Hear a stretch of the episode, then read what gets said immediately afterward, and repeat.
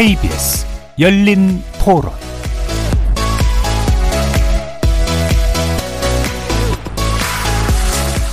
추석 연휴 즐겁게 보내고 계신가요? KBS 열린 토론 정준입니다.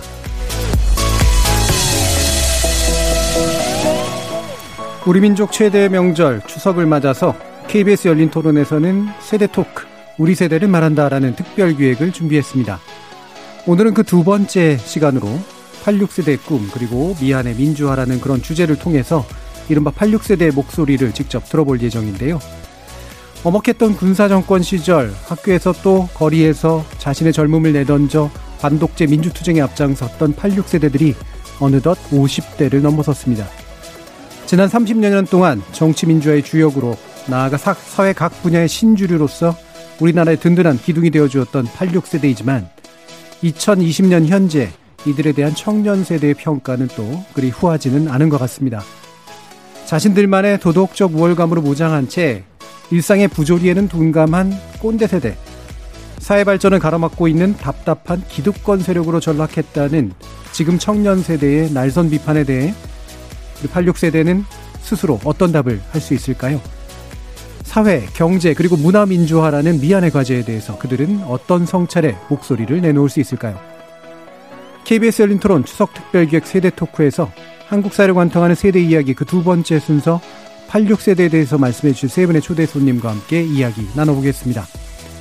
KBS 열린 토론은 여러분이 주인공입니다. 문자로 참여하실 분은 9730으로 의견 남겨주십시오. 단문은 50원, 장문은 100원의 정보 이용료가 붙습니다. KBS 모바일 콩, 트위터 계정, KBS 오픈 그리고 유튜브를 통해서도 무료로 참여하실 수 있습니다. 시민 논객 여러분의 뜨거운 참여 기다리겠습니다. KBS 열린 토론 지금부터 출발합니다.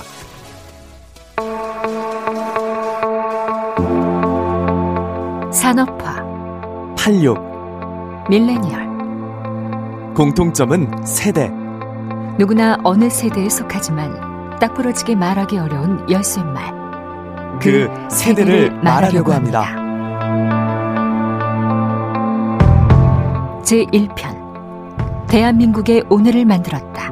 산업화 세대 제2편 민주화의 주역 그리고 현재의 권력 86세대 제3편 새로운 시대 정신이 온다. 밀레니얼 세대 한국 사회를 관통하는 세대의 이야기를 지금 시작하겠습니다.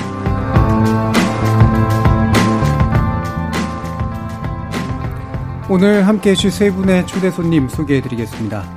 먼저 88만 원 세대의 저자로 유명한 경제학자시죠. 우석훈 성결대 연구교수 나오셨습니다. 예, 안녕하세요. 우석훈입니다. 자, 그리고 정의당 대표셨고요. 어, 선거제 개혁을 위해 단식도 하시던 모습 기억하시는 분들 많으리라고 여겨집니다. 이정미 전 국회의원 자리하셨습니다. 네, 안녕하세요.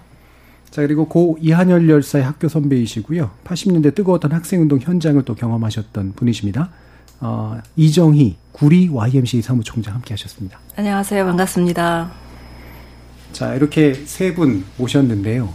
어, 저희가 86세대 대표로 모셨다라고 얘기는 드렸습니다만, 대표라는 말 들으시면 다 부담스러우실 것 같아요.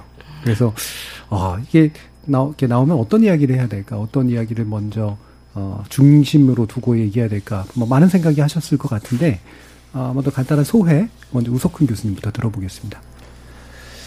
그냥 제가 생각을 해보니까 딱 한 점만 꼽아 보려고 하니까요. 그 제가 대학교 다닐 때 대학생이 늘면은 한국이 좋아질 거다라는 얘기를 많이 했었어요. 친구들하고. 그러니까 그때 백만 학도라고 그랬던 것 같거든요. 네. 그러니까 대학 진학률도 뭐 50%안 됐고 그러던 시절이니까 대학생들이 많아지면 세상이 좋아질 거다라고 얘기를 했는데 나중에 이제 대학 진학률이 한때 막 80% 가까이 올라갔는데 세상은 하나도 안 좋아진 것 같더라고요. 그래서 그게 이제 너무 대학생 중심 그리고 서울 중심의 눈으로 세상을 봤던 것 같다는 그런 생각이 들더라고요. 음, 그러니까 대학, 그러니까 그 시절 물론 이야기긴 합니다만, 예, 예, 예. 그렇죠. 그러니까 대학으로 대학을 졸업하는 사람들이 많아지면 그만큼 우리 사회가 좀 진보하고 나아질 것이다라는 그런 이야기. 막상 뒤에 와서 보니까 그게 다는 아니었더라. 아무것도 아니었어요. 예. 자, 그러면, 그러니까 그게 또 아마도 이제 그 당시 학생동 세대가 그또그 자기 대학 또는 대학생이라고 하는 것 위주로 좀 세상을 바라보지 않았느냐라는 그런 어 얘기까지 들어가 계신 것 같으네요. 그러면 이정미 전 의원께서는 어떻게 생각하시나요? 음, 조금 전에 86세대가 우리 사회의 신주류 음. 기득권 어, 세력이 되었다 이렇게 얘기를 하셨는데 어, 86세대 전체를 하나의 어떤 그렇죠. 이미지로 다 규정 지을 수 있는가 예. 이런 생각도 많이 들었었고 과연 내가 지금 이 사회의 주류가 되어 있나 이런 질문도 던져보게 되는데요. 어, 그럼에도 불구하고 어, 우리 사회가 지난 30년 동안 이 변화한 한 복판에 어떤 역할이든 그 역할을 각각 맡고 있었기 때문에 어, 그러한 시대를 함께 살아왔던 사람으로서 이 방송을 통해 가지고 조금 더 우리를 이제는 좀 다시 한번 물음표 앞에 서 세워놓고 좀 들여다보는 그런 시간이 되었으면 좋겠다 그런 생각이 들었습니다. 예. 그러니까 뭐 세대론의 근본적인 한계가 이렇게 다 뭉쳐가지고 이야기를 하는 거고, 그 안에 굉장히 다양한 요소들이 있는 건데, 그래서 그걸 일단 옆으로 제외 놓고라도 그래도 함께 이제 살아낸 세월이라는 게 있으니까 네. 그 세월에 대해서 한번 얘기를 해보고 싶다라는 말씀이셨던 것 같아요. 어, 이정희 총장님께서는 어떻습니까? 네, 자긍심도 느끼고 음. 또 회한도 느낀다라고 말씀을 좀 드릴 수가 있는데요. 아까 이정미 대표님 말씀하셨던 것처럼 어, 단지 나이 50이 넘어선 세대가 아니라 그 당시의 정치적 각성을 이뤄냈었고 그걸 통해서 사회 변화를 어느 정도 이끌었던 그런 세대를 칭해서 어 그 86세대라고 얘기하지 않나라는 생각이 좀 들고요. 그런 측면에서는 뭐 보람 있고 뿌듯하지만 어, 지금 현실에서는 어 더 많은 변화와 더 많은 어, 좀 민주화를 이루었으면 좋겠다라는 생각이 들어서 좀 아쉽다는 생각이 들어요. 예. 그 나름의 자부심, 자긍심도 있는데 아쉬움이 또 상당 부분 또 남아 있는 그런 측면에 대해서 말씀을 주셨어요. 어 그러면 어 지금 이제 사실 그 저희가 산업화 세대 그리고 86세대 그다음에 밀레니얼 세대 뭐 다소 인위적이긴 합니다만 현재를 좀 이렇게 통칭해서 볼 수 있는 한 세 규모 정도의 어떤 코호트 집단이라고 부르잖아요. 함께 움직였던 그런 세대들에 대해서 이야기를 하는데, 어, 물론 이제 사람이라고 하는 게 전체를 다 보기도 어렵고 주변 결국 주변 지인들의 이야기이긴 합니다만 어 내가 내가 있었던 그 세대는 이런 특징은 있었던 것 같다라고 혹시 얘기해 주실 부분들이 있는지 싶어요. 이정미 전 의원께서는 어떻게 생각하시나요? 어, 그 당시에 저희들이 대학을 가는 숫자가 전체 고등학생들 중에 한 20, 30%그 예. 정도 됐던 것 같아요. 그렇기 때문에 어, 대학을 졸업하면 그냥 인생길이 다 보장된 음. 세대라고 할 수 있죠. 웬만한 직장에 다 취직할 수 있었고, 뭐 자기가 좀 하고 싶은 일들을 선택해서 할 수 있는 정도의 그랬기 때문에 그 사회에서 대학을 다닌다라는 것은 굉장히 어떤 특혜를 입는, 그러니까 특수한 어떤 그 기득권을 가진 이런 집단으로 여겨졌던 것 같아요. 네. 그랬기 때문에 내가 가지게 된 이런 여러 가지 권한과 특혜 이런 것을 사회를 위해서 어떻게 쓸 수 있을까 이런 고민을 굉장히 많이 음. 했던 그런 아, 시기였다라는 생각이 들어요. 그래서 사실은 이제 뭐 운동권이라고 하는 말이 굉장히 뭐 과격한 특수한 어떤 몇몇의 학생들을 지칭하는 것처럼 되어 있지만 그 당시에는 웬만한 학생들은 전부 뭐 어, 체류탄 한번 맞아보고 그 짱돌 한번 안 던져본 사람이 없을 정도로 그 시대적인 고민을 우리가 함께 헤쳐나가야 된다라고 하는 그런 인식들을 가졌다. 음. 어, 그런 특징들이 좀 있었던 것 같아요. 음. 네. 그러니까 80년대 이렇게 대학을 다닌 분들의 네, 이제 사실은 이야기라는 거죠. 네. 실제로 저 들어갈 때까지도 그랬는데 들어가면 지식인 을 네. 위한 변명 뭐 이런 거 얘기했잖아요. 민중과 지식인. 나중에 보면 뭐 이게 우리들이 다 지식인인가 싶은 네. 이제 그런 생각이 들었었는데 그런 게 이제 일종의 자의식이었다는 그런 말씀이시죠. 네. 우석훈 교수님은 어떠세요? 좀 슬픈 얘기도 있는데요. 음. 그러니까 뭐 저도 뭐 돌 던지는 그 한가운데에 있었는데 음. 그 시절에 우리가 보면은 군인들하고 싸웠던 거거든요. 그러니까 군사 정권이었고 네. 그 다음에 정경들하고 싸우고 뭐 특수부대원들하고 싸우다 보니까 여기도 군인들처럼 진을 짰어야 됐어요. 그러니까 음. 본대라고 부르는 이제 학생들이 이렇게 그렇죠. 있으면은 그 밖에 이 지켜야 되는 사람들이 있고 그러니까 저쪽 경찰들하고 이 본대의 이격거리라고 하거든요. 일정한 음. 거리가 있어야 안 잡혀가니까 누군가는 돌을 던져야 되고 그러면 막 일사불란하게는 못하더라도 이제 익숙했던 거면은 이를테면 여하구들이 뒤에서 이제 이게 보도 보려고 깨서 돌을 갖다 주면 앞에 있는 사람들이 던지고 막 그랬거든요. 그때는 그게 당연하다고 생각하고 이게 일사불란해야 좋은 거다라고 그랬는데 음. 지나서 보니까 군인들하고 싸우면서 우리도 군인처럼 한 거예요. 예. 지인을 짜고 그러다 보니까 이게 조금 더 다양하고 자유롭고 그런 생각 이게 맞는 건데 80년대 학생 운동이 가지고 있는 그러니까 유니포머티라고 하는 회계성이 결국은 또 다른 형태 군대 문화 같은 거였던 것 같아요. 음. 그래서 제 또래 친구들을 보면은 군인은 싫어하면서도 군사 문화를 좋아해요. 음.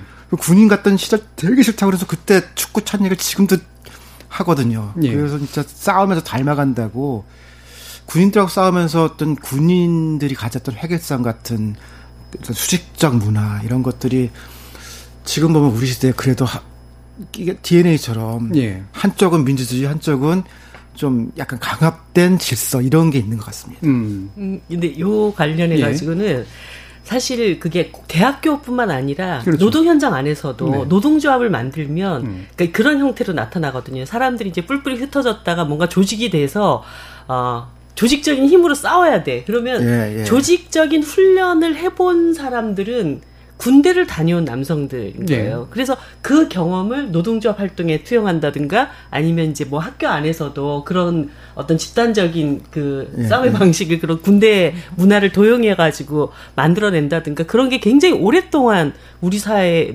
민주화 운동 세력에게도 음. 그 지배돼 왔었던 것 같아요. 예. 네. 그게 그 당시 이제 그 일부 계층이었던 대학생뿐만이 아니라 사실은 시대 전체가 네. 네, 군사 문화적으로 구축되어 있었기 때문에 생긴 그 반작용이지만 동시에 그것도 같은 어떤 부류 안에 있을 수밖에 없었던 문화, 다채 떨구지 못했던 문화였던 것 같은데.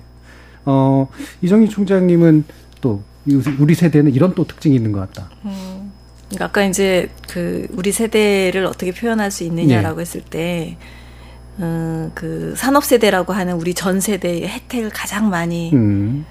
누리고 본 세대다라고 생각이 들고요. 아까 대표님 말씀했던 것처럼 어, 대학을 졸업하면 실업자가 없었고 골라서 가는 예. 그런 어, 상황이었었고 누릴 수 있는 것들을 굉장히 많이 누렸는데 실제로 그런 누림이 이제 이 후세대까지 이어지게 하지 못했던 부분에 있어서 굉장히 책임감을 느껴야 하는 또 세대이기도 하다라는 생각이 음. 좀 들어요. 음.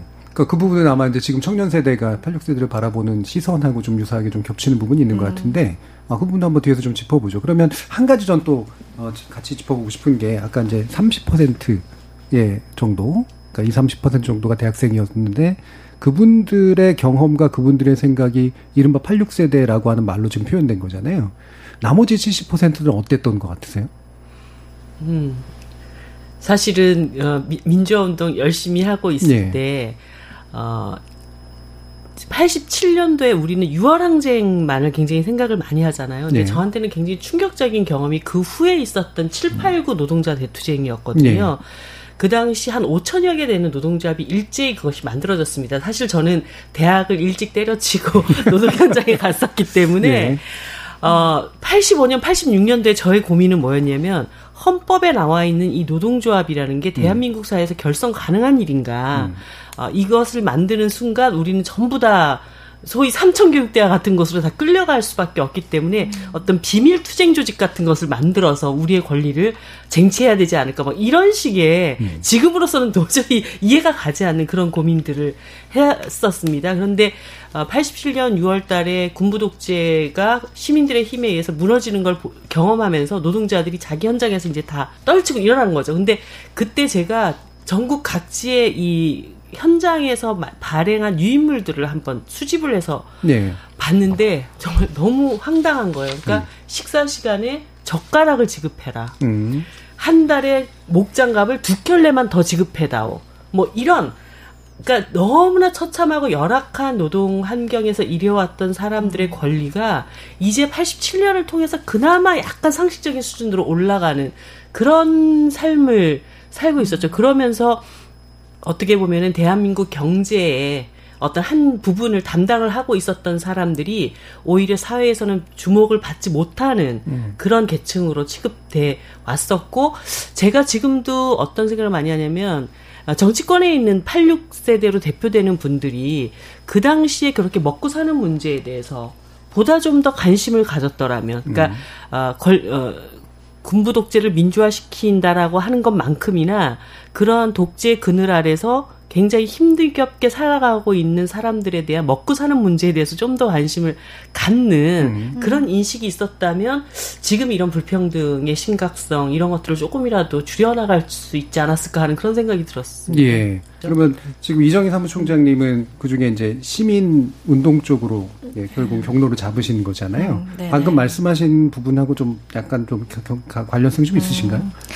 사실 뭐 학생 운동하고 음. 이제 사회로 나가면 보통 이제 민주운동에서 뭐 노동운동, 농민운동, 예. 빈민운동 이런 그렇죠. 쪽으로 이제 방향을 잡고 뭐 그 사회를 변화시키기 위한 노력들을 그렇게 해 나갔는데 저 같은 경우에는 어 조금 그 한 지점이 작은 단위의 어떤 커뮤니티 운동이 되게 길게 봤을 때는 필요하다라는 생각이 좀 들었어요. 그래서 음, 음 지역을 기반으로 하는 그러니까 우리가 어, 뭐, 사회, 그, 정치민주화는 이뤄냈지만, 사회민주화라든지 뭐 경제민주화, 이런 것들은 삶과 연결, 연결되어 있는 부분이기 때문에, 그런, 어, 태도가 바뀌지 않으면은 사실은 예. 그, 민, 어떤 민주주의의 궁극적인 과정까지는 가기 어렵다라는 판단을 했었던 것 같고요. 그래서 작은 이제, 그 당시 90년대는 부문운동이 전문화되어가는 과정이었어요. 이렇게 뭐 참여연대 만들어줘, 네. 경실련 만들어 이러면서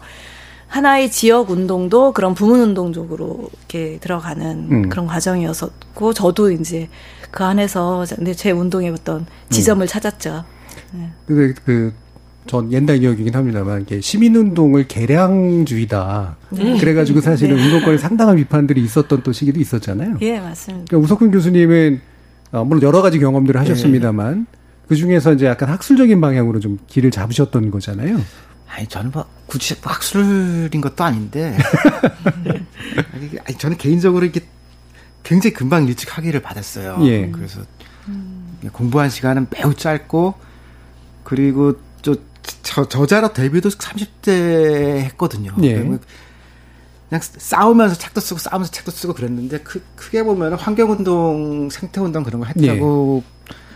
그러다 보니까 이제 이상하게 저는 그 이, 이, 이 아까 86세대라고 표현하면은 그 안에서도 또 비주류였어요. 음. 그러니까 노동운동 했던 사람들, 그다음 뒤쪽에 인권운동 했던 사람들 이제 앞자리 차지하고 음. 이제 환경운동이나 이제 이런 사람들이 뒷자리였거든요. 예.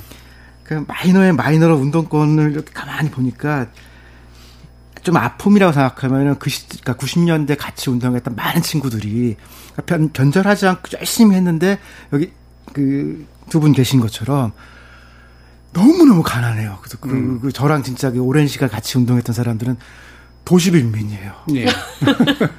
차도 없어요. 부, 부가 다 운동하는데 예. 없고 그 애들은 차 타고 이제 어디 가라 그러면 요즘 코로나 때 보니까 우리 집엔 차가 없는데 병원을 어떻게 가나 막 그, 그런 고민하고 있는 사람들이 순수하게 진짜 그 안에 있던 사람들이고 예. 그러다 보니까 이게 너무 우리가 엘리트 운동 같은 걸 한 거고 특정 부분과 그러니까 특정 계열의 힘을 모아서 정권을 교체했지만 사회를 바꾼 거냐라고 음. 해보면은 그래서 이제 그 같은 86세대라고 쓰기에는 너무 가난하고 힘든 친구들이 있어서 이거 아, 느끼가 어려운데. 그 말씀, 그 말씀이 나와서 그런데, 네. 그러니까 뒤에서 이제 2부에서 뭐좀더 자세히 음. 얘기하겠지만, 사실 86세대가 이제 꿀빨 세대다. 뭐 이런 식의 약간 그, 뭐랄까요. 비속어를 써서 얘기를 하면 청년 세대들이 얘기하는 게, 뭐 취직도 되게 잘 되고 그다음에 음. 산업화 이후로 임금 상승하고 경제 성장하는 걸 그대로 다 가져갔고 그리고 나서 자기들이 만든 중산층의 토대를 이용해서 자기 자식들을 건방지게 길러내고 뭐 이런 식의 음. 혐의들이 있는데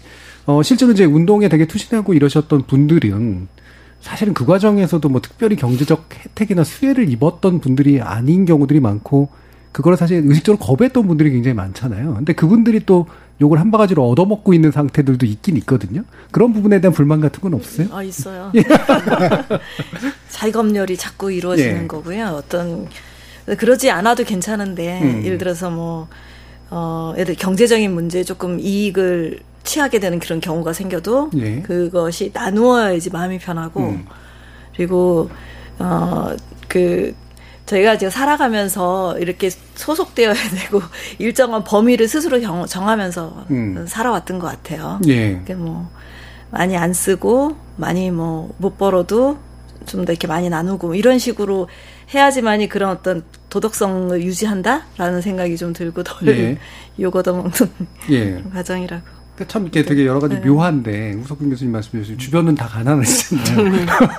그런 경험을 가, 가지셨던 분들은 근데 왜 그런 식의 이야기를 함께 들어야 될까요? 그러니까 이제 정치와 어떤 아까 조금 전에 그 어떤 정책 혹은 이 사회와의 괴리 같은 게 좀 있었던 것 같아요. 네. 그래서 이제 우리도 기본적으로 정치가 대의민주주의라는 형식으로 가니까 음. 우리는 직접민주주의 요소가 좀 유럽 다른 나라에 좀 약한 편이잖아요. 그러다 보니까 대의하는 그 사람들의 가진 권한이 굉장히 커진 거죠. 같은 이제 저희 또래 친구들이나 뭐 선후배라고 하더라도 그렇게 여의도 권력 쪽에 가 있는 사람들이 누릴 수 있었던 거하고 음. 아까 이제 그 지역에서 자치 운동이라든가 그런 부문 운동을 하셨던 분들은 그렇게 끈을 타고 올라갈 기회가 없었. 그러니까 진짜로 하면 정말 또 너무 배고픈 곳이거든요. 예. 그래서 대의 정치라고 가지고 있는 것 쪽에서 대의 쪽에 가 있는 사람들과 음. 직접민주주의 조금 더 가까워서 현실과 지역에서 사람들 만나는 그 차이는 지금도 있는 것 같습니다. 예. 그 대의 쪽에 가까이 가 계셨던 분이 이제 이정민 의원이시잖아요. 물론 그 전까지는 굉장히 힘들게 사셨는데, 물론 제가 정의당 사정도 뻔히 알고 그렇기 때문에 일반적인 여의도 정치하고는 되게 다른 문법이고 토대도 되게 다르긴 합니다만 그 부분 약간 이제 뭐 의원 할 때까지는 다 해봤잖아. 뭐 이런 식의 시선도 혹시 좀 느끼세요? 상징적으로만 해보신 거 아니에요? 그러니까 86세대들이 자기 스스로를 굉장히 도덕적인 인간으로 예. 규정하고 또 어, 자기가 그렇게 사는지 안 사는지와 상관없이 이미 나는 그런 사람이야라고 생각하는 그런 규정이 너무 센 세대들이다 보니까 어, 그 보는 사람도 그리고 행하는 그도 어, 뭔가 거기에서 한 발 벗어난 다른 삶을 사는 것에 대해서 되게 용납이 안 되는 네. 그런 일들이 주로 있는 것 같아요. 근데 저는 오히려 이제 그 86세대를 규정하는 굉장히 중요한 어떤 하나의 역사적인 계기를 87년을 많이 생각들은 하시지만 음. 저는 오히려 그렇지 않다고 봅니다. 97년도 IMF 네. 이것을 경험했던 것이 오히려 지금 86세대를 규정하는 굉장히 중요한 기점이 됐다는 음. 생각이 들거든요. 음. 그러니까 네, 네.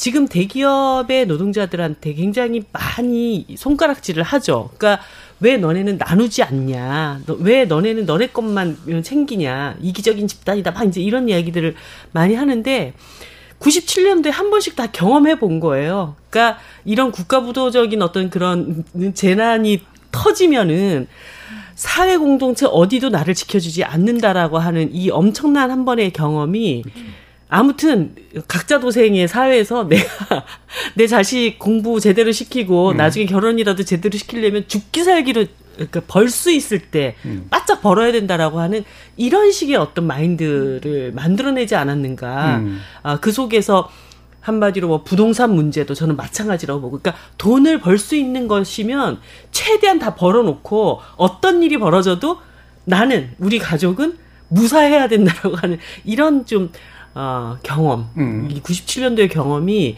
지금 86세대들의 어떤 삶의 방식들을 굉장히 많이 규정하고 있다라는 전 느낌을 예. 받았어요. 그 되게 중요한 지적이신 것 같은데, 그러니까 뭐 실제로 이제 97년이 정말 모든 86에게 똑같이 영향을 미쳤느냐는 뭐 논의로 하더라도 말씀처럼 이제 87년의 경험도 중요하지만 현재 이제 운동을 직접 하지 않았거나 또는 뭐 예전에 짱도로 들었어도 기성 세대로 이제 들어가게 만드는 굉장히 중요한 경험이 바로 이제 각자 도생을 하지 않으면 안 된다. 네. 그러니까 내가 올바름을 추구한다고 하더라도 적어도 내 먹고 살 것들은 챙겨놔야 된다라고 하는 그런 인식 이라고 하는 게 굉장히 좀 크게 영향을 미쳤을 것이다라는 그런 판단이시잖아요. 그게 뭐30% 70% 굳이 안 나눠도 되게 비슷하게 아마 행동했을 것 같은데 그런 것들 우석훈 교수도 비슷하게 느끼시나요? 거기 조금 더 보완해서 예. 그 IMF 경제 위기를 한국인 모두에게 적용시켜 봤- 봤는데 음. 그러니까 한국 사람 딱 두 부류로 나눠지는 게요. 그 IMF 경제 위기 이전에 회사에 들어간 사람, 음. 그때 회사에 들어가지 못한 사람들의 평균 소득이 차이가 나더라고요. 예. 그리고 이제 저희 또래들이 사실 그 좋게 작용한 건데 이미 들어가 있어서 한 대리 정도 그랬거든요. 그러니까 이제 그때 정리해고 한다고 하면서 위에 좀 책임자들이나 많이 잘렸거든요. 근데 신집에서 이, 이 초반에 있는 사람들 별로 안 잘렸어요. 그러니까 위쪽은 대거 정리가 되고 그 밑에 있는 다음에 올 사람들은 막 뽑는 것 자체 줄었거든요. 그러니까 이 각자 있는 회사에서 조기 승진하고 장기 독재할 수 있는 딱 거기에 생긴 거예요. 네. 위에 사람들은 없어지고 밑에 음. 사람들은 잘 안 들어오니까 지금에 와서 이제 이 많은 조직을 보면은 역삼각형처럼 돼 있거든요. 음. 여기 KBS도 똑같아요. 네.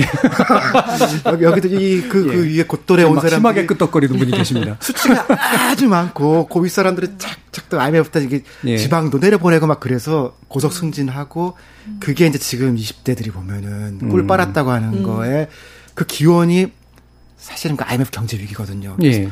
사회적으로는 나와 내 가족이 살아야 된다라는 그런 의식과 함께 승진도 난 최선을 다할 거야라고 하는 좀 어떻게 보면 욕먹을 조건이 딱 거기다 들어간 거죠. 음, 그러니까 양질의 정규직을 여전히 차지하고 있으면서 IMF 비전에 이제 들어갔으니까. 네, 예, 예. 네, 그거를 계속해서 이제 버티는 대로 버틸 수 있으면서 뭔가를 얻어가는 그런 구조가 있었던 세대다. 지금 뭐 예를 들면 부장에서 임원급 예. 중에 모든 조직에 생기는 그 수많은 소왕국들의 핵심이 딱 곧돌의 사람들이 된 거거든요. 예. 공무원에서도 그뭐 국장에서 그 사이에 왕국이 하나씩 있고. 음. 그러니까 욕 먹자 지금. 어떠세요, 네. 이정희 총장님은? 정치적 기득권을 주로 이제 86세대로 이렇게 예. 대변하면서 욕을 많이 하지만 음. 실제로 이렇게 말씀하셨던 그 기득권 세력이라고 얘기하면은 진짜 할 말이 없는 음. 상황인데요. 그러니까 IMF 이후로 이제 사실 경제 민주화의 실패를 하지 않았느냐라는 질문 역시 마찬가지 음. 배경인 것 같아요. 음. 근데 음또 역설적으로 저희가 현장에서 저희는 이제 이제 시민활동가들인데 현장에서 가장 이 문제를 해결하기 위해서 노력했던 사람들 중에 하나라고 볼 수가 있는데요. 예. 그러니까 그, 그, 뭐, 우리 저기 학문적으로 얘기하면 신자유주의가 어떤 지, 새로운 질서를 만들어내고 그 안에서 과거 산업화 시대는 노동 착취 세대였지만 지금 세대는 노동에서 소외되는 세대잖아요. 그러니까 그런 문제들을 사실 어떻게 하면 대안을 가지고 변화시킬 수 있을까라고 하는 거를 사실 30년 동안에 계속 끊임없이 문제 제기를 하면서 이런저런 실험도 하고 시도를 하면서 어 제가 저도 그렇게 이제 지내왔고요. 시, 그러니까 시민사회 영역에서 많은 그런 지역에서의 노력들이 있어 왔어요. 음.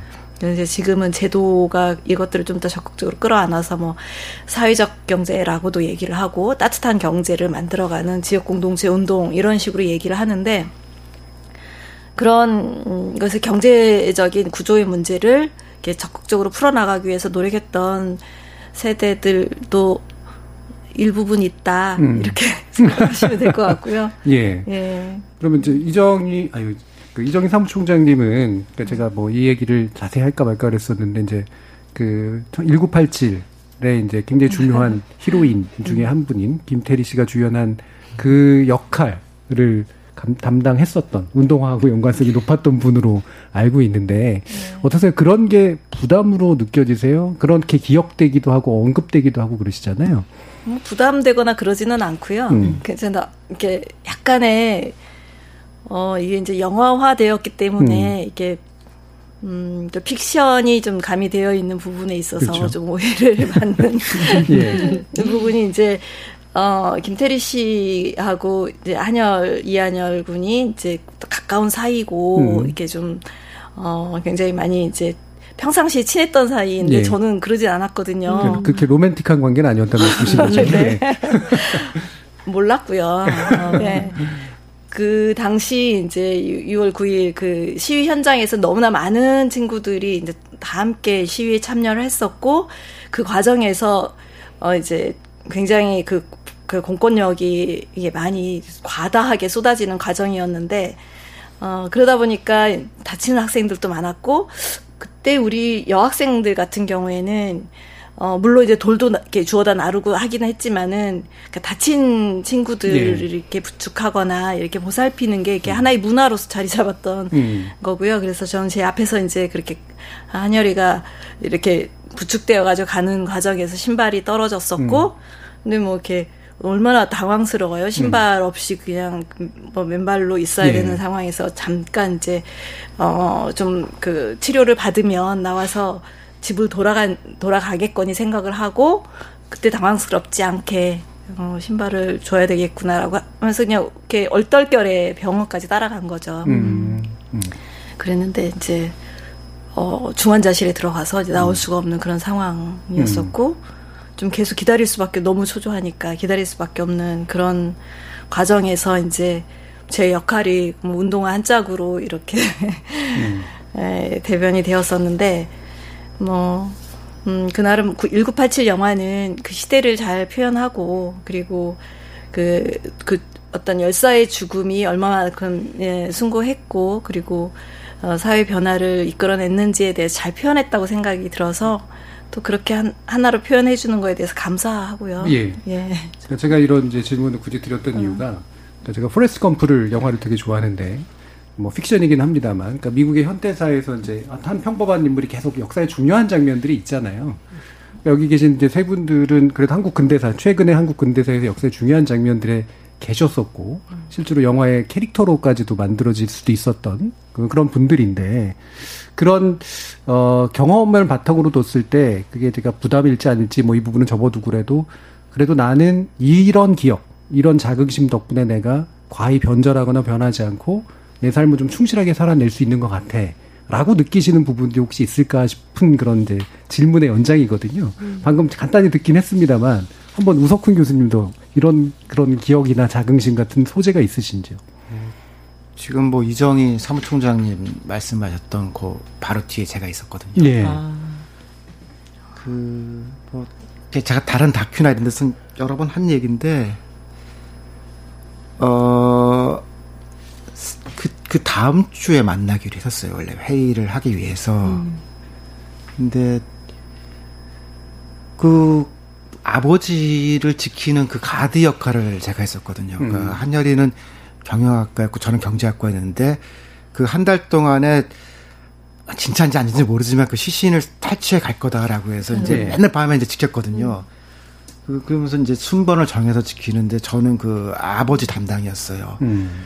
근데 그렇게 몇 달 뵀다가 나중에 유학 갔다 와서 만나 뵈려고 그랬더니 음. 그, 그 사이에 벌써 돌아가셨더라고요. 네. 그러면서 이게 한 아들의 아픔이 그렇게 간단한 일로 끝나지 않고 그 가족의 일이 되고 점점 커지고 그런 거를 조금 옆에서 봤었거든요. 그리고 나서 그때 같이 있었던 그 친구들이 막 증권 투자하고 골프장 가는데 너, 너를 뭐 하는 놈들이냐고 막 싸우고 그랬는데 음. 결국 그래서 또 그냥 친구들 만나는 걸 덜 하게 됐었어요. 근데 저는 지금도 가끔 꿈을 꾸면은 그때 체르탄이 막 터지고 공대 앞 분수까지 제가 뛰어 도망갔었는데 그렇게 많이 도망온 적이 없었거든요. 음. 그때 생각이 가끔 꿈에 나오고 또 돌아보면은 아우 그러고도 먹고 산다고 뭐 이렇게 막 하는 친구들 보면은 좀 에휴, 나는 그래도 그렇게는 안 살아야지라고 예. 가끔 그런 생각도 하고 뭐 그러다 보니까 이렇게 됐습니다. 그 장면이 어쨌든 굉장히 중요한 어떤 음. 삶의 동력이시네요. 동력이라 하여튼 체르탄 이렇게 떠서 예. 이렇게 오는 그 순간이 지금도 가끔 꿈에 나오고 그리고 나서 하늘이 쓰러진 다음에 그때 SY 44라고 그랬던 예. 그거였는데 그전에 한 번도 그런 느낌이 없었는데 이제 뒤로 막 뛰다가 그 소리가 들리면 보게 돼요. 음. 근데 이게 빠르지 않으니까 보면 피할 수 있거든요. 근데 이, 게 사람이 죽는구나라는 걸 딱 안 순간부터는 자꾸 보면서 나도 이렇게 음. 그때 그 공포 같은 게 잘 지워지지는 않는 것 같아요. 음. 음. 이정현은 어떤 게 음, 저도 뭐 이런 뭐 데모 하는 데는 열심히 쫓아다니긴 했지만 저한테 가장 큰 마음의 동력은 85년도 예. 겨울에 구두약 공장에 다녔던 기억이거든요. 음. 그 제가 전태일이라는 사람의 이야기를 처음 듣고 아, 이렇게 열심히 일하면서도 정말 사람답게 살지 못하는 사람들이 있다면 거기를 어, 변화시켜야 되겠다 하고 음. 처음에 이제 구두약 공장을 갔는데 저랑 같이 입사 동기가 있었어요. 충청도에서 온 자매 10대 자매 두 명이 있었는데 첫 월급을 탔던 날을 지금도 잊지를 못합니다. 네. 그게 10만 원이 채 안 되는 월급 봉투를 받고 음. 두 자매가 두 끌어안고 저 구석에서 막 울고 있는 음, 거예요. 음. 근데 야 너네는 월급 받은 날 이렇게 기쁜 날 왜 우니? 그랬더니 그때가 굉장히 추운 겨울이었는데 그 자매 둘 다 봄에 입는 옷잠바를 입고 음. 충청도에서 올라왔었거든요. 음. 어, 자기들이 월급을 타면 겨울 잠바를 하나를 꼭 사 입어야지 생각했는데 집에 이것 보내고 저것 떼고 이러고 났더니 월급 봉투가 한 푼도 남지를 않은 거예요. 그러면서 이제 그 잠바를 못 사 입게 된 것 때문에 애들 둘이서 막 슬퍼서 막 울고 있는데 그때 아 정말 사람이 이렇게 사는 사회는 음. 아니지 않나. 음. 아 그래서 그때부터 어, 조금 그 뭐 사람들의 인권이 존중받고 열심히 일한 만큼 대접받고 억울한 일은 없는 음. 그런 사회를 만들어야 되겠다 결심을 굉장히 굳게 했던 음. 네, 저한테는 한 장면입니다. 음. 이정희 사무총장님 아까 그 기억 외에 또는 그거 연관해서 나를 더 이상 물러나게 하지 않는 어떤 것? 음, 근데 좀 뭐랄까 이게 믿어지지 않았었는데 예. 그 승리의 어떤 그 기쁨을 누렸던 음. 게 있었어요. 그러니까 그때 이제 뭐 그 6.29 선언으로 예. 뭐 시민 이제 직선제로 개헌이 되고 그리고 제가 정말 놀랐던 거는 그 우리가 이제 뭐 한 달 동안에 계속 그 세브란스를 지키면서 어 이 안에 이제 이렇게 머물러 있었는데 한열이 장례식을 하는데 시청 광장에 네. 이 메웠던 인파들 그렇죠.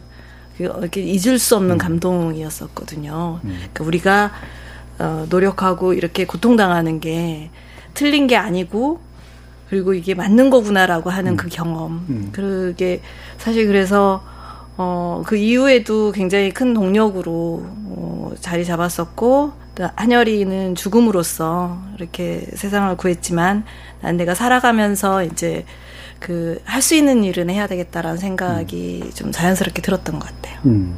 자, 이렇게 세 분의 어떤 청년 시절의 중요한 기억 또는 원체험 같은 것이 이제 그 이후의 삶을 규정하기도 했고 현재 삶에서 이제 더 이상 어, 세상과 타협하는 데 있어서 중요한 마지노선으로 아마 또 작동하는 그런 기억이 아닐까 싶은데요. 어, 지금 여러분께서는 추석 특별기획으로 준비한 KBS 열린 토론 세대 토크 우리 세대를 말한다 제2편 86세대가 꿈꾸던 세상 그리고 오늘의 대한민국 함께하고 계십니다. 토론이 세상을 바꿀 수는 없습니다. 하지만 토론 없이 바꿀 수 있는 세상은 어디에도 없습니다.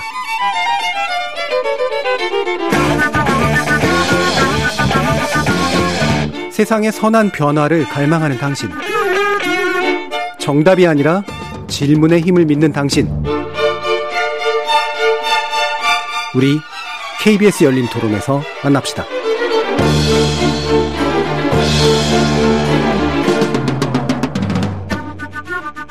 사회적 지위 자체가 좀 윗분들이 되시는 세대잖아요. 관리자를 하시는 분들이기 때문에 그 윗사람이 의견 내면 밑에 들 따르잖아요. 그런 거 익숙하시니까 이제 자기가 지시를 내리고 그래서 이렇게 본인과 약간 다른 의견이나 이런 게 나오면 되게 못 참아하시는 것 같아요. 꼰대 같지 않으려고 하지만 어쩔 수 없는 꼰대다.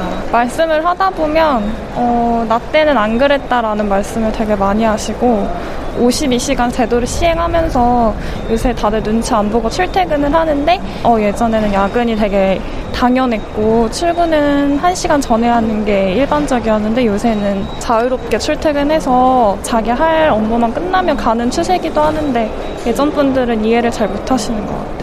조직이나 단체에 대한 협동심을 중요하게 생각하는 세대이고 저희는 이제 그런 삶을 살아보지 않았기 때문에 가치관의 차이가 좀 있는 것 같습니다. 예를 들면 좀 그 전체주의적이라고 할까요? 그 집단에 대한 충성도 뭐 이런 걸 좀 중요시하게 생각하시는 것 같고 뭐 경제 성장 시기에 실제로 조직의 과실이 개인의 과실로 연결되는 현상을 목도하셨을 것 같고 그게 조직에도 좋은 영향을 미쳐서 개인한테도 좋아진다 이런 논리를 많이 쓰시는데 개인적으로 동의하지는 않습니다. KBS 열린 토론 오늘은 추석 특별 기획으로 세대 토크 우리 세대를 말한다 그 두 번째 시간 86세대가 꿈꾸던 세상 그리고 오늘의 대한민국 편인데요.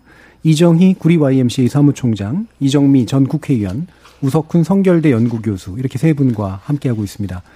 자, 시민들의 목소리, 특히나 이제, 어, 좀더 아랫세대의 목소리가 주로 많이 좀 담기긴 했습니다만, 이 중에, 야, 이건 내 얘기다라고 해서 움찔하시는 부분도 있을 수 있고, 나는 아니긴 하지만, 그래도 뭐, 움찔은 된다라고 느끼시는 부분도 있으실 것 같아요. 어떤 점들이 걸리셨는지 한번 얘기 들어볼게요. 가장 크게 고개를 끄덕이신 이 점이 의원입니다. 저는 완전히, 어, 우리를 너무 제대로 보고 있다 그런 생각을 했거든요. 예. 저도 20대 어렸을 때 제 모든 기억은 음. 집단, 조직, 음. 그리고 더 나가서는 나라와 민족 예. 이 개념으로 가득 차 있었어요. 그러니까 아, 이 공동체를 위해서 개인이 헌신하고 희생 하는 것이 굉장히 아름다운 삶이라고 생각하는. 음. 그래서 심지어는 운동 조직 안에서 그 조직 내에 어떤 문제가 발생을 해도 어, 이런 문제가 외부로 알려지게 되면은 어, 조직이 흔들리기 때문에 그런 것을 다 묵인해야 된다라고 하는 그런 음, 굉장히 그렇죠. 나쁜 문제까지 파생이 됐던 경, 기억들이 있거든요. 제가 최근에 이 코로나 위기 앞에서 음. 대한민국의 이런 강한 공동체성 예. 전체를 위해서 나의 어떤 어, 모든 것을 감수해낼 수 있다라는 것 때문에 이런 방역이 음. 한편에서는 철저하게 이루어지지 않는가 이런 아, 아이러니한 상황도 이제 경험을 하게 되는데 어 그렇기 때문에 제가 젊은 세대들하고 이렇게 부딪힐 때 항상 이게 문제가 되는 겁니다. 그러니까 어, 특히나 이제 진보 정당 같은 경우는 당이 굉장히 어렵잖아요. 그러니까 우리가 처음 막 이 당을 만들 때는 월급을 제대로 못 받고 뭐 제대로 대- 처우가 나빠도 우리가 이루려고 하는 그 꿈이 너무 소중하기 때문에 그 꿈을 위해서 내 모든 것을 바친다. 이렇게 생각하면서 막 어렵게 진보 정당을 끌고 왔는데 어느 날 20, 30대 당직자들이 들어오고 당에서 활동하는 사람들의 마인드가 저랑 이제 다른 거예요. 여기도 똑같이 어, 근로기준법을 철저하게 지켜야 되고 여기도 개인의 어떤 권리를 보장을 해야 되고 이런 요구들이 한 10년 전 언제 뭐한 10년 예. 전부터 막 물밀듯이 막 이제 들어오면서 그것을 받아들이고 인식을 전환하는데 굉장히 힘든 시간들을 많이 음. 보냈던 기억이 있습니다. 마치 그 이정희 사무총장님은 뭐 어떤 게 귀에 걸리시던가요? 공감이 좀 되고요. 저는 이제 그 어, 요즘 세대들이 어, 칼같이 모든 것들을 그러니까 아주 공과 사를 구분하고 예. 그리고 어 이제 칼같이 자기가 자기 권리와 자기 거를 챙기는 거에 대해서는 음. 좀 아직도 낯선 상황이 솔직하게도. 예, 예. 그리고 또 하나는 이제 꼰대라고 얘기를 하는 것의 가장 바탕이 뭐냐면 이제 자꾸 이렇게 가르치려 들고 간섭한다라고 음. 하는 부분인데요. 음, 저는 이제 산전수전 내가 다 겪었으니 음. 너희들은 엑기스만 가져가. 예, 좀 이렇게 내가 가르쳐 주면 어, 경험 비용은 내가 다 치렀으니까 이, 이, 잘 배우고 빠른 시간 내에 좀 더 많이 성장할 수 있을 거야 라고 생각을 하면서 나름의 배려인데 그렇죠. 시행착오를 나 너, 너 너희들은 네. 겪지 마라. 너희들은 음. 겪지 마라 라고 하는 건데 이제 이거가 내 방식대로 하는 거에 대해서 간섭이구나라고 생각하는 이 음. 부분에 있어서는 어, 한편으로는 공감하고 동의는 하지만 서운하고요. 좀, 좀 그래요. 예. 네. 우석은 교수님. 아, 그, 조직의 성과, 국가의 성과, 음. 개인의 성과, 이런 것들이 일치한다. 그런 얘기가, 그, 저는 돈을 많이 번 운동권도 많이 알거든요. 음. 그래서 제가, 그니까, 강남자파란 말이 처음 나왔을 때, 그때 그 강남자파에 불렸던 거의 이 1, 2번쯤 제가 됐어요. 네. 아, 돈이나 많으면서 그랬으면 제가 그냥 했는데, 그렇게까지 돈도 없는데, 강남 좌파의 일부였었어요? 어, 그 초, 초창기였는데. 예. 두 번째 달렸으니까. 아니 근데 그 딴 사람들은 그래도 돈이 많은데 예. 그래서 저는 뭐 그러니까 아파트만 하나 있었던 건 정도인데. 강남에 음. 예, 그게 굉장히 뭐, 많이 음. 그래서 저는 아 이게 돈도 없는 이런 소리 듣기 싫다고 생각해서 강부로 이사를 와버렸어요. 음. 그래서 이제 강남 좌파 소리는 안 듣고 사는데 예. 그 이제 광복 좌파신 거예요? 그런 생각은 하더라고요. 그 돈과 명예와 권력과 이런 걸 다 가지면 안 된다라는 거를 예. 우리가 보수나 그- 그런 데 많이 요구한 거거든요. 그 음. 한 가지만 해라. 음. 근데 이게 지금 이, 이 또래가 그렇게 된 거예요. 음. 돈도 있고 권력도 있고 명예도 가질 수 있는 데가 있는데 음. 정말 그런 신급으로 깔끔하고 그러면 모르겠는데 예. 가만히 보면은 사실 흠이 많아요. 근데 인간이라는 건 흠이 있죠. 음. 자식 때문에 생기는 흠이 있을 수도 있고 뭐, 뭐 바람을 폈을 수도 있고 또뭐뭐 그, 그, 런 흠은 있는 건데 이게 명예와 함께 가니까 음. 이, 이게 이 20대들이 어느 날 그걸 딱 보는 순간에 굉장히 이중인격으로 보이는 거거든요. 음. 그- 그러다 보니까 이제 이 많은 그 운동권 친구들 지금도 가난하고 그런 사람은 아무 상관도 없지만 음. 명예와 돈을 가치가 있고 있는 사람들이 보여주는 모습이 일반화될 수 있거든요. 네. 쟤네들 뭐 높은 데로 막 올라가고 별 능력도 없는 하더니 사는 거 봐라. 그래서 그런 비난의 일부는 감수해야 된다고 생각하고 음. 그렇지 않기 위한 내부 노력을 많이 해야 되거든요. 근데 제가 안에서 보면은 그 그렇게들 서로 모여서 괜찮아 괜찮아 좀좀 지나가면은 다 없어져 그러고 이거는 다 잠시의 일이라고 뭐그 위로하는 거 보면 뭐 이상하더라고요. 그거는. 예. 그러니까 반성은 밖에만 반성한다 고 그러지 음. 안에서는 반성하는 경우가 별로 없거든요. 음. 이건 그냥 운이 나쁘게 드러난 일이야. 음. 그래서 그건 저는 그러니까 좀 돈도 있고 힘도 있고 권력도 있고 명예도 있는 그런 그 그거 그거 이제 하다 보니까 그 사람들 지금 50대이고 많은 경우 운동권 출신이거든요. 예. 그래서 그건 내부적 반성은 있어야 된다고 생각해요. 음. 이게 감춘다고 될 일도 아니고 그러다 보니까 전혀 여기 이정희 총장님처럼 고생만 하신 분들까지 그 이런 데 나와가지고서 너도 아. 명예를 누리지 않 무슨 명예가 있어요. 예. 그래서 그거는 일부 때문에 생긴 일지를 몰라도 좀 같이 반성을 하는 해야 되는데 제가 이렇게 뭐 SNS에 논쟁을 보면은 제가 굉장히 괜찮으니까 그럴 리가 없다고 막 실드 치거든요. 예. 그건 옛날에 그래서 이건 얘가 잘못한 거네라고 음. 할때 같은 또래가 같은 운동권 경험이 있다고 해서 그럴 리가 없고 막, 네. 그 막 뭐라고 하면 내가 모욕당한 것처럼 화가 나요 막 하는데 너한테 뭐라고 한 적이 없는데 너는 왜 이러니? 음. 그런 좀 이 필요 없는 또래의식과 그런 것들을 좀 해체시킬 때가 됐다고 생각합니다. 네. 그러니까 돈과 명예, 권력 욕심을 다 부렸다는 얘기죠. 특히나 너무 특정, 갖고 있는 예, 거죠. 특정, 거기서 또 문제가 생겼을 음. 때 우리 세대는 굉장히 도덕적이고 민주화를 위해서 열심히 살았던 사람들이기 때문에 그럴 리가 없어. 예. 이런 게 또래 예. 문화 이런 것들을 또 얘기를 하신 것 같아요. 음, 그럼 어떠세요? 그러니까 이게 지금 세대가 사실 강남좌파 이런 거 얘기할 때도요. 그러니까 그런 면에서의 비판들은 있지만 이를테면 좌파라고 가난해야 돼? 라든가 음. 이런 식의 또 부분에 대한 반문들도 동시에 있거든요. 다시 말하면 그러니까 공동체주의와 도덕주의가 이제 지나치게 연결된 부분에 대해서 굉장히 거리감을 느끼지만 이를테면 자신의 개인적 성공을 위해서 특별히 불공정하게 행동하지 않았으면 이를테면 부를 가지고 있는 게 문제인가라든가 아니면 이제 명예를 추구하는 행동에서 그것이 이제 특별하게 불공정하지 않았으면 그것이 문제인가 뭔가 이렇게 높은 자리에 가 있거나 좋은 걸 가지고 있다 해서 문제는 아니지 않는가라고 하는 그런 태도도 동시에 좀 있는 것 같아요. 근데 이 과정에서 이제 개인주의적 성향과 그러니까 개인의 어떤 성취를 중시하는 약간의 능력본위적 성향 요즘 세대들이 가지고 있는 이것과 그다음에 그 지금 86세대들이 가지고 있는 약간 공동체주의적 성향 사이에 뭔가 이렇게 교접의 고리는 없을까라고 생각하시진 않은지.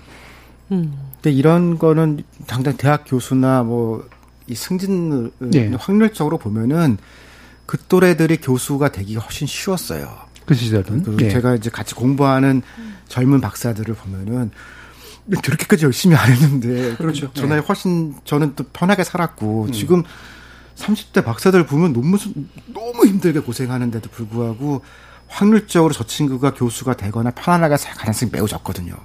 그러니까 이거는 시대가 줬던 운 같은 것도 있는 것 같아요. 네. 그거는 영웅이 되는 기회가 음. 그 시기엔 더 많았고 초창기였고 그러니까 이거는 자기는 열심히 해서 자기 능력이라고 하더라도 음. 구조적으로 에이, 확률적으로 네가 성공할 확률이 좀 많았어라고 하는 그런 정도는 좀 감안해야 되는데 이거 다 내가 열심히 해서 한 거다라고 그러면 이제 밑에 사람들 보면은 진짜 왕자님 나셨네라고 대화가 안 되는 거죠. 그들의 성공이 능력만의 문제는 아니었다라는 네, 거죠. 확률적으로 네. 그게 훨씬 더 쉬웠던 거죠. 음. 이렇게 보는 것 같아요. 청년들이 86세대들을 볼 때 약간 애헴하는 듯한 느낌. 음. 아, 우리는 말이야 굉장히 열심히 살았고 공정하고 네. 이 사회에 어떤 저, 정당한 길을 추구하기 위해서 굉장히 희생적인 삶을 살았어. 음. 그랬는데 어느 날 양파 껍질 하나 탁 벗겨져고 봐서 보니까 어, 남들하는 부동산 투기를 다 하고 있다든가 음. 어, 주식 투자를 하고 있다든가 물론 그것이 불법은 아닙니다. 예. 우리 시스템이 다 그런 걸 용인하도록 되어 있기 때문에 그런데 어, 뒤로는 그런 걸 자기의 어떤 그 이득을 어, 여러 가지 방법을, 뭐, 더, 더더군다나 편법까지 써가면서 그런 걸 축적시켜 나가면서도 사회적인 명예는 그대로 또 얻기를 원하는 예. 이런 이중성, 음. 이런 것에 대해서 청년들이 좀 진료하는 게 아닌가 이런 생각이 들었어요. 음. 음. 이정희 총장님. 이제 그 이중성이 맞고요. 근데 예. 이 이중성을 이렇게 비난만 할 수는 없지 않을까라는 생각이 좀 들어요. 음. 그러니까 저는 이제 뭐 사, 심사회 운동을 오랫동안 해왔지만 뭐, 뭐 부나 뭐 명예 이런 것은 없으나 좀 있으면 좀 더 편하겠다는 생각이 들 때가 있어요. 그렇죠. 예. 예, 그러니까 이게 사회 활동을 하면서 돈이 없어서 굉장히 못하는 일들이 많아지는. 그렇죠. 좋은 일들은 못하죠. 예. 음. 그래서 뭐 편법이나 이런 게 아니어도 좀 이렇게 좀 있는 사람들이 그 사회 좀 변화 발전을 위해서 좀 내놓았으면 좋겠고 음. 제가 좀 있다고 하면 네. 참 좋겠다 생각이 드는 음. 경우가 좀 있어요. 네, 그게 솔직한 심정이고 음, 하지만 뭐 항상 자기 검열이 있는 것처럼 음, 뭐 목적이나 어, 지향이 가, 순수하다 그러면 살아가는 과정도 순수해야 된다는 생각이 듭니다. 네. 음. 이게 좋은데 쓸 수 있는 그 어떤 태도를 가진 분들이 돈이 없는 경우가 많은데 음. 그게 돈이 생기면 좋은데 쓸 태도가 사라져서 그런 건 혹시 아닐까요? 음. 주변에 이제 그런 분들을 사실은 보시면서 그러니까 사실 86세대들이 얻은 부가 어, 지금 청년 세대들이 이제 보기에는 굉장히 좀 도달하기 어려울 정도로 이제 그 시대가 주어진 게 분명히 있어서 생기는 박탈감은 있는데 또 개개로 놓고 보면 또 엄청난 부를 가져서 그거를 막 쪼개야 되는데도 안 쪼개고 있고 뭐 이런 식의 상황이 아닌 경우들도 꽤 있는 것 같아요. 이게 제가 이런 말씀을 드린 게 아까 이제 기득권에 너무 오래 머물러 있다. 그러니까 능력이 예, 예. 있진 않았는데 어떻게 시대가 좋아가지고 그 자리에 꿰차고 앉아서 너무 이제는 오래 머물러 있게 됐다라고 하는 비판하고 좀 괴가 연결이 돼서 그런 것 같은데 그럼 이걸 어떻게 넘겨주는 게 맞는 걸까요? 예를 들면 저희 이제 위에 선배 세대 교수분들이 계시거든요. 그럼 그분들이 좀 쉽게 교수가 된 건 맞죠. 그리고 좀 편하게 교수 노릇들을 했는데 이분들이 정년 퇴임 전에 과감하게 이걸 버리고 신임 교수의 자리들을 열어주는 방식 같은 게 되면 좋겠지만 실제로 그런 것이 가능한가? 개인에게 그런 걸 요구할 수 있는가? 이런 생각도 사실 있단 말이에요. 그 나이 얘기를 제가 이제 에세이 내고 하거든요. 네. 그러면은 그러니까 제 또래는 그래도 그런 얘기 조금 덜 반응하는데 60대 살짝 넘, 넘으신 분들이 엄청 뭐라 그래요. 그렇죠. 너, 너 네가 나이가 많다 그러면 안 된다. 음. 가만히 보니까 65세까지 해야 되는데 음. 자꾸 나이 얘기를 하면은 나 그만두라는 얘기냐. 그렇죠. 근데 이게 우리가 이제 복지가 약하고 그러다 보니까 이제 마지막 순간까지 돈을 버는 거를 줄려고 하잖아요. 음. 그러면 그 상태에서는 이거는 갈등은 안 끝나요. 그리고 누군가는 바꾸거나 아니면 전혀 새로운 직종을 만들거나 그런 구조 전환을 하기 전에는 그냥 제로성 게임인 거 아니에요. 그래서 아마 저 제가 보기에는 제 또래들이 알아서 순순히 물러나는 일은 없을 거고요. 예. 못 봤어요. 못 봤고 근데 이거는 순환을 위해서 임금 피크제 같은 경우 저도 반대를 하긴 했는데 음. 막상 현장에서 움직이는 걸 보니까 그게 조금 절충점인 것 같아요. 음. 그래서 이제 그 어느 정도는 당신들이 받는 연봉과 일도 좀 줄이고 음. 그다음에 아래쪽에서는 조금 더 받고 더 일을 하고 더 들어오고 그런 조정 과정을 계속 취하는 게 가장 부드러운 거지. 음. 안 그러면 진짜 이게 뭐, 뭐 몰아내자 뭐 나가라 이게 음. 지금 그렇게 생겼거든요.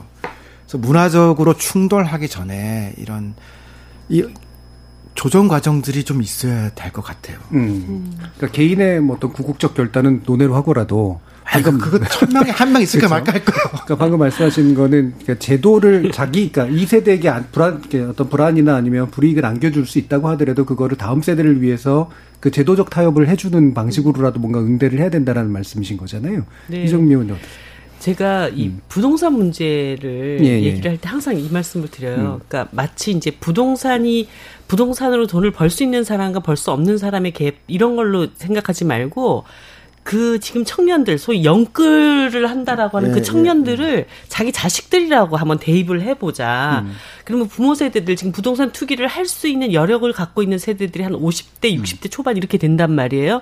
이 사람들은 어떻게 해서든지 투기를 해서 집 한 채, 두채 자식들한테 물려주려고 아둥바둥해요. 근데 대부분의 20대, 30대 청년들은 정작 살 집이 없어요. 음. 그럴 때 우리가 아, 이 부동산 문제를 자식들을 위해서 어떻게 할 것인가의 관점에서 다시 보자. 음. 부동산 투기를 계속 할 수 있는 상황이냐 아니냐가 아니라 우리 자식들한테 어떻게 이 집을 물려줄 것인가. 그럴 때 내가 미친 듯이 막 아둥바둥 해가지고 집을 하나를 내 개인 자식한테 물려주는 게 아니라 우리 자식 세대들에게 주택 문제를 해결할 수 있는 정책 전환에 동의를 해주는 거 음. 어, 이런 전환이 좀 필요하지 않은가 이런 생각이 들어요. 그러니까 어, 그 복지 문제도 마찬가지입니다. 아까 뭐 빨리 우리가 그 회사에서 물러나 주는가 음.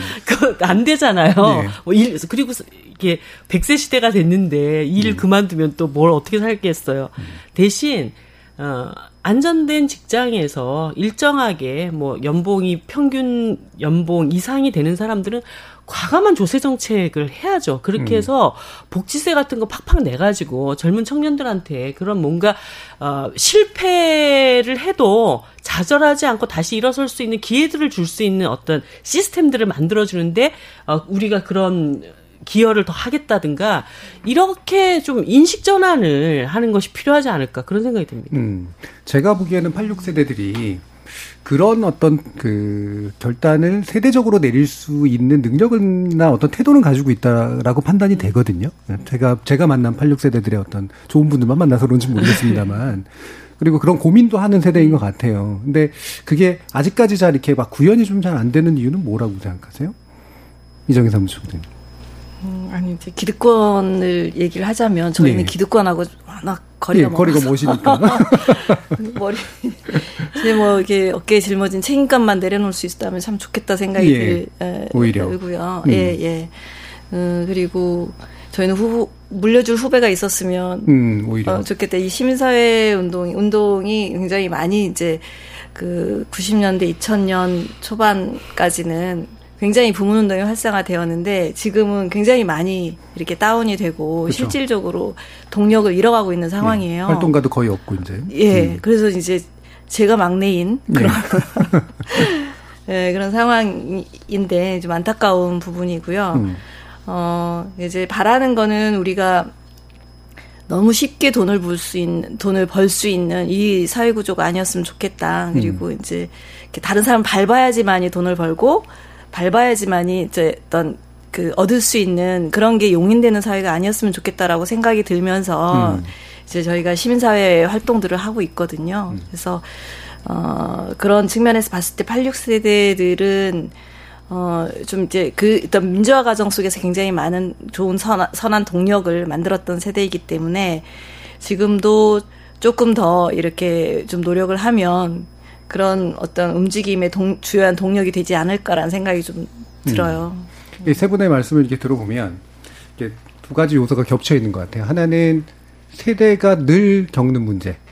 저렇게 밑에 세대는 우리를 되게 미워하고 예, 예, 예. 그렇죠. 예, 우리 세대도 밑 위에 세대를 보고 느꼈던 실망감이 있고 그게 이제 세대 간을 격차를 두고 나타나는 그런 문제가 한 가지가 있고 또 한 가지는 이 세대가 가졌기 때문에 생기는 또한 여러 가지 문제들도 있는 것 같아요. 아까 얘기했던 욕심의 문제라든가 이중성에 관련 문제라든가 이런 건데 그러면 이 새로운 세대들을 보시면서 그리고 윗세대를 지금 보시면서 약간 끼인 세대인 입장이시니까 아 이거는 윗세대한테 우리가 이렇게 해드리는 게 좋을 것 같고 이거는 밑에 세대에게 우리가 옳던 그르던 간에 이거를 이해를 해주는 게 되게 좋을 것 같다. 뭐, 뭐, 둘 다도 좋고 어느 하나에도 좋은데요. 그런 생각 같은 게 있으신지 모르겠어요. 제가 개인적으로는 입장 가지고 있는 건, 어, 제가 아무리 옳다고 생각해도 밑에 세대가 어차피 결국은 주역이 될 거기 때문에 그들이 어떤 고민을 하는지를 먼저 듣는 게 먼저다라는 생각을 개인적으로 좀 가지고 있는데 이게 충돌이 일어날 때가 있단 말이에요. 아까 말씀처럼 공동체의 가치를 나는 중요하게 생각하는 얘네들 아닌 것 같아 이러면 내 얘기를 해줘야 될 것 같고 막 이러잖아요. 음. 이런 식의 것들 혹시 느끼시는 건 없으세요? 이종희 의원. 정준희 교수님께서 금방 말씀하신 것처럼 제가 이게 생각을 딱 바꿔먹은 게 하나가 있어요. 예. 이해하려고 하지 않겠다라고 음, 생각했어요. 음, 그 저보다 젊은 세대들에 대해서 어 이해하려고 하는 순간 이미 나는 저의 이게 그 생각의 프레임이 있잖아요. 네. 그 틀을 가지고 이해하려고 노력하기 때문에 결국은 충돌이 일어나더라고요. 음. 그 저, 청년 세대들이 가지고 있는 생각은 제 머릿속에 형성되어 있는 프레임과는 완전히 다른 것인데 음. 그거를 내 프레임을 가지고 자꾸 거기에 껴맞추고 이해하려고 드는 순간 아 그것은 충돌이 일어날 수밖에 없는 그러니까 예를 들어서 우리 부모님 세대나 저희들 같은 때만 해도 일단은 열심히 일을 일단 하고 그 일을 해서 저축을 하고 다음을 대비해야 되는 것을 그 삶의 아주 기본적인 것으로 생각하잖아요. 네. 근데 아, 지금의 청년 세대들은 일자리가 많은 게 중요한 게 아니라 내가 일하고 싶은 일자리를 원하는 그렇죠. 거거든요. 음. 그리고 내일을 위해서 저축을 하는 게 중요한 게 아니라 지금 당장 나의 삶에 뭔가 만족감을 어떻게 느낄 것인가 이것을 되게 중요하게 생각해요. 가심비. 예. 도저히 저희들의 삶으로는 음. 이해가 안 되는 어 제가 가끔씩 중소기업 사장님들하고 얘기를 하다 보면 요즘 청년들은 너무 이해가 안 된다는 거예요. 음. 왜저 들어가지도 못하는 대기업에는 저기서 막 아둥바둥하고 공기업에서는 저렇게 아둥바둥하면서 여기는 일자리가 널렸는데도 음. 안 오냐. 음. 그래서 그렇게 생각하시기 시작하면 정말 이제 답이 안 나온다 라는 말씀을 좀 드렸어요. 음. 그래서 어 일단은 이해하려고 하지 말고 있는 그대로를 음. 아 지금 청년들은 그렇게 생각하는구나. 음, 음. 그냥 그렇게 받아들여야 그걸 상수로 놓고. 예. 음. 그런 그게 저한테는 굉장히 중요한 전환점 중에 하나였어요. 예. 이정현 사무총장이 크게 고개를 끄덕이셨는데 공감이 되신 건가요? 아, 그래야 되는구나 깨달음을 얻으신 건가요? 예. 아, 이해하려고 했던 게 예. 실수였구나라는 생각이 음. 좀 들었고요. 음. 저희는 젊은이들을 만나면서 제가 가지고 있는 한계, 제 한계를 그냥 인정을 음. 하는 걸로 이렇게 뭐 그 생각을 하고 있었고 뭐 그냥 이야기 들어주고 미안하다고 얘기를 하고 또 좀 어떻게 노력해 볼래 라고 하는 뭐 그 정도밖에 제가 할 수 있는 게 없었다는 생각이 들어요. 그래서 뇌 구조가 좀 달라서. 예. 예. 우탁근 교수님. 예, 그 제가 88만 원 됐을 때부터 뭐 최근까지 사람들 만나면 이제 경제 얘기를 IMF를 놓고 얘기를 했거든요. 네. 그 전후 그다음에 그때. 음. 근데 최근에 이제 대학교 1, 2학년 수업을 간만에 하다 보니까 이게 이 전달이 안 돼요. 음. 이제 줌 이제 비대면을 그런 것들은 가만히 생각해 보니까 그래서 물어봤어요. 음. 혹시 이제 IMF에 대해서 뭐 느끼는 게 있냐 그랬더니 쨍해요. 음. 보니까 그 후에 2000년 이후 출생이에요. 3.1운동 얘기하시는 거예요. 그러니까 IMF 얘기 네. 자체가 음. 그거는 태어나기 전 일이고 그렇죠. 그 2008년 글로벌 금융위기는 저는 저한테는 너무너무 가슴에 이제 음. 생생한 얘기인데 그것도 중학생이에요. 음. 잘 모르겠고. 그러니까 20대들하고 지금 얘기하는 게 저 계속 봤다고 생각했는데도 불구하고 제가 아는 중고점과 기준점으로는 대화도 안 되는 상황인 거예요. 음. 그, 그, 그, 이거 말고, 근데 이 친구들이 알고 있는 것들 상당 부분 또 전 모르고. 아, 그래서 이게 누가 알고 모르고, 이거는 아예 불가능하고, 20대와 50대 이 정도 되면은 서로 부단히 노력을 해야 5% 정도 소통이 되는 거지. 소통 안 되는 게 당연한 거예요. 음. 이게 이제 영역을 좀 바꾸면 이를테면 시어머니와 며느리가 이 고부 갈등이라고 그러잖아요. 가만히 보니까 그 나이 또래 되면은 원래 대화가 안 되는 거예요. 5%만 가능한 건데 거기에 예. 구조적 문제도 있으니까 싸우게 될 거 아니에요. 그래서 이게 몰라요. 그 서로 모르고 한 5% 정도 우리가 안다라고 생각하고 접근을 해야 되는데 음. 이 젊은 사람들은 어차피 모르니까 모르는 거 그냥 편견을 얘기하잖아요. 그래도 되는데 지금의 이제 지금 50대, 86세대들은 안다고 생각하니까 음. 대화를 하는 게 아니고 보자마자 벌써 충돌을 해요. 그러면 모르는 95%를 공유할 수 있는 가능성이 없거든요. 음. 그래서 진짜 아까 이정미 의원님 하신 것처럼 모르는 게 당연하고 같이 쓴 공동의 소재거리 거의 없어요. 그 특히 이제 요즘 최근에 SNS 등 많은 게 빨라지기 때문에 예전 같은 뭐 춘향이에서는 뭐 신청전에서 이게 공동 텍스트도 없는 거거든요. 음. 그래서 이게 아주 멀고 대화하기 어렵다 생각하는데 제 친구들은 자기가 20대를 지났으니까 안다고 생각하거든요. 근데 네. 그 20대, 이 20대는 완전히 다르거든요. 그렇죠. 그래서 그런 좀 안다라고 생각하는 그게 폭력이 될 수도 있어요. 20대한테는. 음. 음. 그런 걸 좀 내려야 출발이 되지 않을까 싶어요. 예. 그러니까 부모 세대하고 우리 세대들 사이에서도 사실 그런 점이 없잖아 있거든요. 근데 그럼, 워낙 예, 예. 변화의 속도가 우리 밑에 세대들하고는 엄청나게 빠르기 때문에 그 공통분모가 훨씬 더 작아졌고 또 우리 때는 부모 세대가 강압적으로 권위적으로 음. 찍어 누르면 사실은 이렇게 좀 저항을 못하던 어, 그런 세대였다고 한다면 어. 지금 세대들은 자기 표현을 솔직하게 하기 때문에 그 갈등이 훨씬 크게 느껴지기도 하고 예. 그런 것 같아요. 예. 그 위에 세대도 사실은 찍어 눌렀는데 안 들었다고 생각하실 수도 있어요. 그렇죠. 사실은 우리 첫 번째 순서가 그러니까 실버 세대 그리고 어, 산업화 세대의 말씀을 음. 나눈 건데 이분들한테 이제 그 자식 세대에게 뭘 이렇게 부탁하고 싶으세요 했더니 그러니까 우리는 좀 느리고 음. 그다음에 잘 못 알아듣고 그러니까 너희들이 함께 할 일을 좀 가져와서 음. 그다음에 그냥 던져놓지만 말고 같이 좀 해줬으면 음. 좋겠다. 음. 이분들이 또 유튜브를 또 하시는 분들이었기 네, 때문에 네. 더더욱이나 이제 그랬는데 이렇게 이제 뭔가 지금까지 이제 다른 밑에 특히나 밑에 세대에 대해서 뭐 이해를 하건 또는 그냥 상수로 받아들이는 간에 많은 말씀들을 해주셨는데 그래도 요 얘기는 한번 해주고 싶다 이런 건 좀 있으세요? 이런 얘기는 부탁하고 싶다. 잘못 말하면 이게 인생 후회가 뭐, 그, 이 역설적인 얘기인데 제가 그 어떤 몇 년 전에 매체랑 인터뷰할 때 그때 제가 막 50대 되려고 그럴 때 네. 50대가 하는 얘기는 절대 듣지 말라라는 그 얘기를 한 적이 있었거든요. 예. 근데 그게 막 돌았어요. 여러 음. 군데 패러디도 되고 그랬는데 그게 뭐냐면은 지금 제 또래가 살아갈 인생하고 음. 그다음 우리가 배웠던 구조랑 지금 20대가 살았던 삶 그리고 펼쳐나갈 전혀 다른 세계거든요. 그러니까 이 이거는 저는 그러니까 이, 이 또래들이 하는 조언은 아예 그냥 다 무시하라는 조언을 해주고 싶은데요. 음. 그러다 그러 그런 또 그러고 그러고 나야 그러면 이제 조언 말고 도움을 주든지 뭐 맛있는 걸 사주든지. 예. 음. 그, 그래서 그거는 이제 전혀 다르게 접근을 해야 될 것 같아요. 음. 구, 굳이 잘. 조언이라고 얘기하는 거 듣지 마라. 네. 나는 조언해 주셨 그, 그, 그거는 틀리는 정도가 아니라 정 반대의 음. 가능성도 매우 많죠. 음. 그렇게 하면 안 되는 것. 음. 이정희 사무 총장님. 부탁하고 싶은 거 있으실 것 같은데. 어. 그 저는 이제 지금 세대들이요. 저희 세대들 저는 그 지금 세대들 보면 너무 이뻐요. 음. 이쁘고 사랑스러워요. 근데 그 잘 표현 못 하고 음. 그리고 자꾸 이렇게 느리고 더디고 말귀도 못 알아듣는 그런 이렇게 사람으로 취급하지 말고 네. 사랑하고 있다는 거를 음. 충분히 알아줬으면 좋겠다 생각이 들어요. 음. 표현은 못하지만은 그래서 어 조금 더 이렇게 친절하게 가르쳐주고 예, 음. 조금 더 이렇게 가까이 지내려고 노력을 해주면 너무너무 감사하겠다 이런 음. 생각이 들어요. 실버 세대하고 굉장히 유사한 말씀을 해주셨는데요. 이정미 의원님. 그 한때는 86세대들이 청년들한테 굉장히 무슨 죄책감을 느끼고 아, 우리가 너희들한테 무슨 짓을 한 거니 네, 네.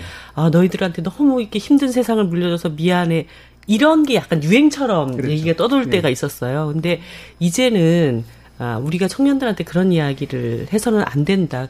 어, 청년 세대도 청년 세대의 나름대로의 자신들의 주체적인 삶이 있고 그 사회 안에서 부조리를 느낀다면 그들 스스로 그것을 해결해 나갈 수 있는 동력이 있는 주체로 저는 믿어야 된다고 생각을 음. 해요. 뭐 그런 믿음 때문에 또 국회 안에서 보다 더 많은 청년 국회의원들도 만들어졌으면 좋겠다 음. 이런 생각들도 갖고 있습니다. 그래서 뭐 모든 청년들이 항상 겪고 있는 그 고민, 그것이 어떤, 어, 모양은 다르고, 어, 질은 또 다르게 다가올 수는 있겠지만, 결국 그 삶을 헤쳐나가는 건 자기 자신이라는 이야기를 또 드리고 음. 싶어요.